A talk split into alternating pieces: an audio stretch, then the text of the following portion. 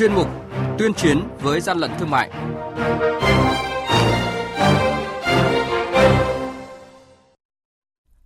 Thưa quý vị và các bạn, những thông tin sẽ có trong chuyên mục này hôm nay đó là quản lý thị trường Bắc Giang tạm giữ 7.000 khẩu trang y tế kháng khuẩn không có hóa đơn chứng từ. Sơn La tạm giữ xử lý nghiêm cây xăng găm hàng đội giá. Người dân phẫn nộ trước vụ việc hơn 2 tạ khẩu trang đã qua sử dụng bị các đối tượng gom tái chế đưa ra thị trường. Lạng Sơn, cao điểm kiểm soát thị trường hàng hóa thời điểm dịch có diễn biến phức tạp. Mời quý vị và các bạn cùng nghe. Nhật ký quản lý thị trường, những điểm nóng.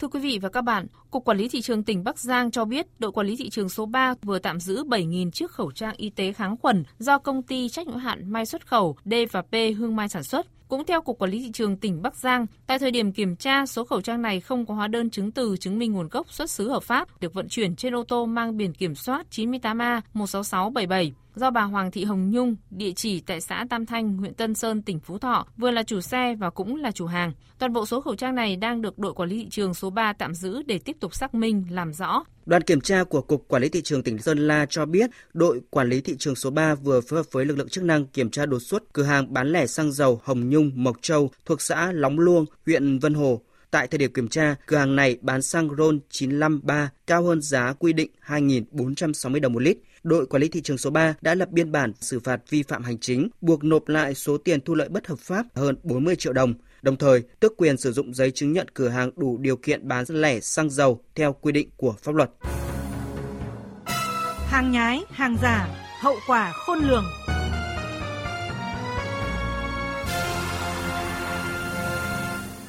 Thưa quý vị và các bạn, nhiều người phẫn nộ trước vụ việc hơn 2 tạ khẩu trang đã qua sử dụng bị các đối tượng thu gom xử lý qua quýt đưa ra thị trường tiêu thụ mà Cục Quản lý Thị trường tỉnh Long An phối hợp với các lực lượng chức năng vừa phát hiện thu giữ.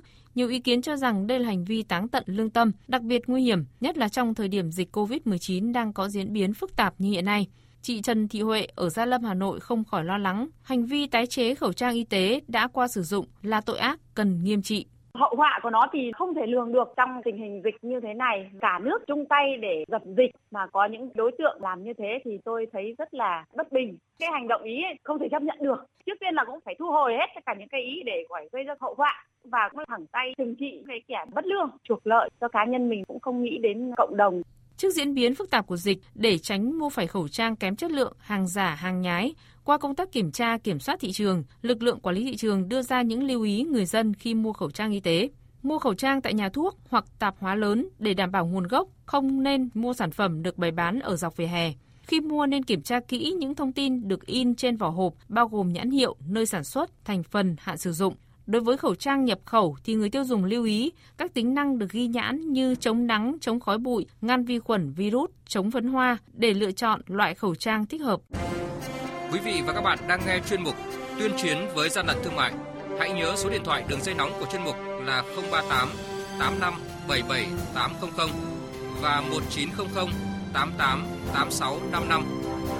Xin nhắc lại số điện thoại đường dây nóng của chuyên mục là 038 85 77800 và 1900 88 86 55.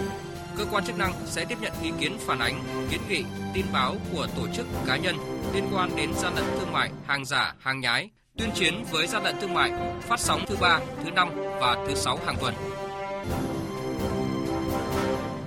Thưa quý vị và các bạn, trước tình trạng lợi dụng tình hình dịch bệnh COVID-19 để tăng giá một số hàng hóa là nhu yếu phẩm thiết yếu, Cục Quản lý Thị trường tỉnh Lạng Sơn đã đồng loạt ra quân đợt cao điểm, kiểm tra các điểm kinh doanh hàng hóa, một số doanh nghiệp đầu mối tập kết hàng hóa trên địa bàn toàn tỉnh.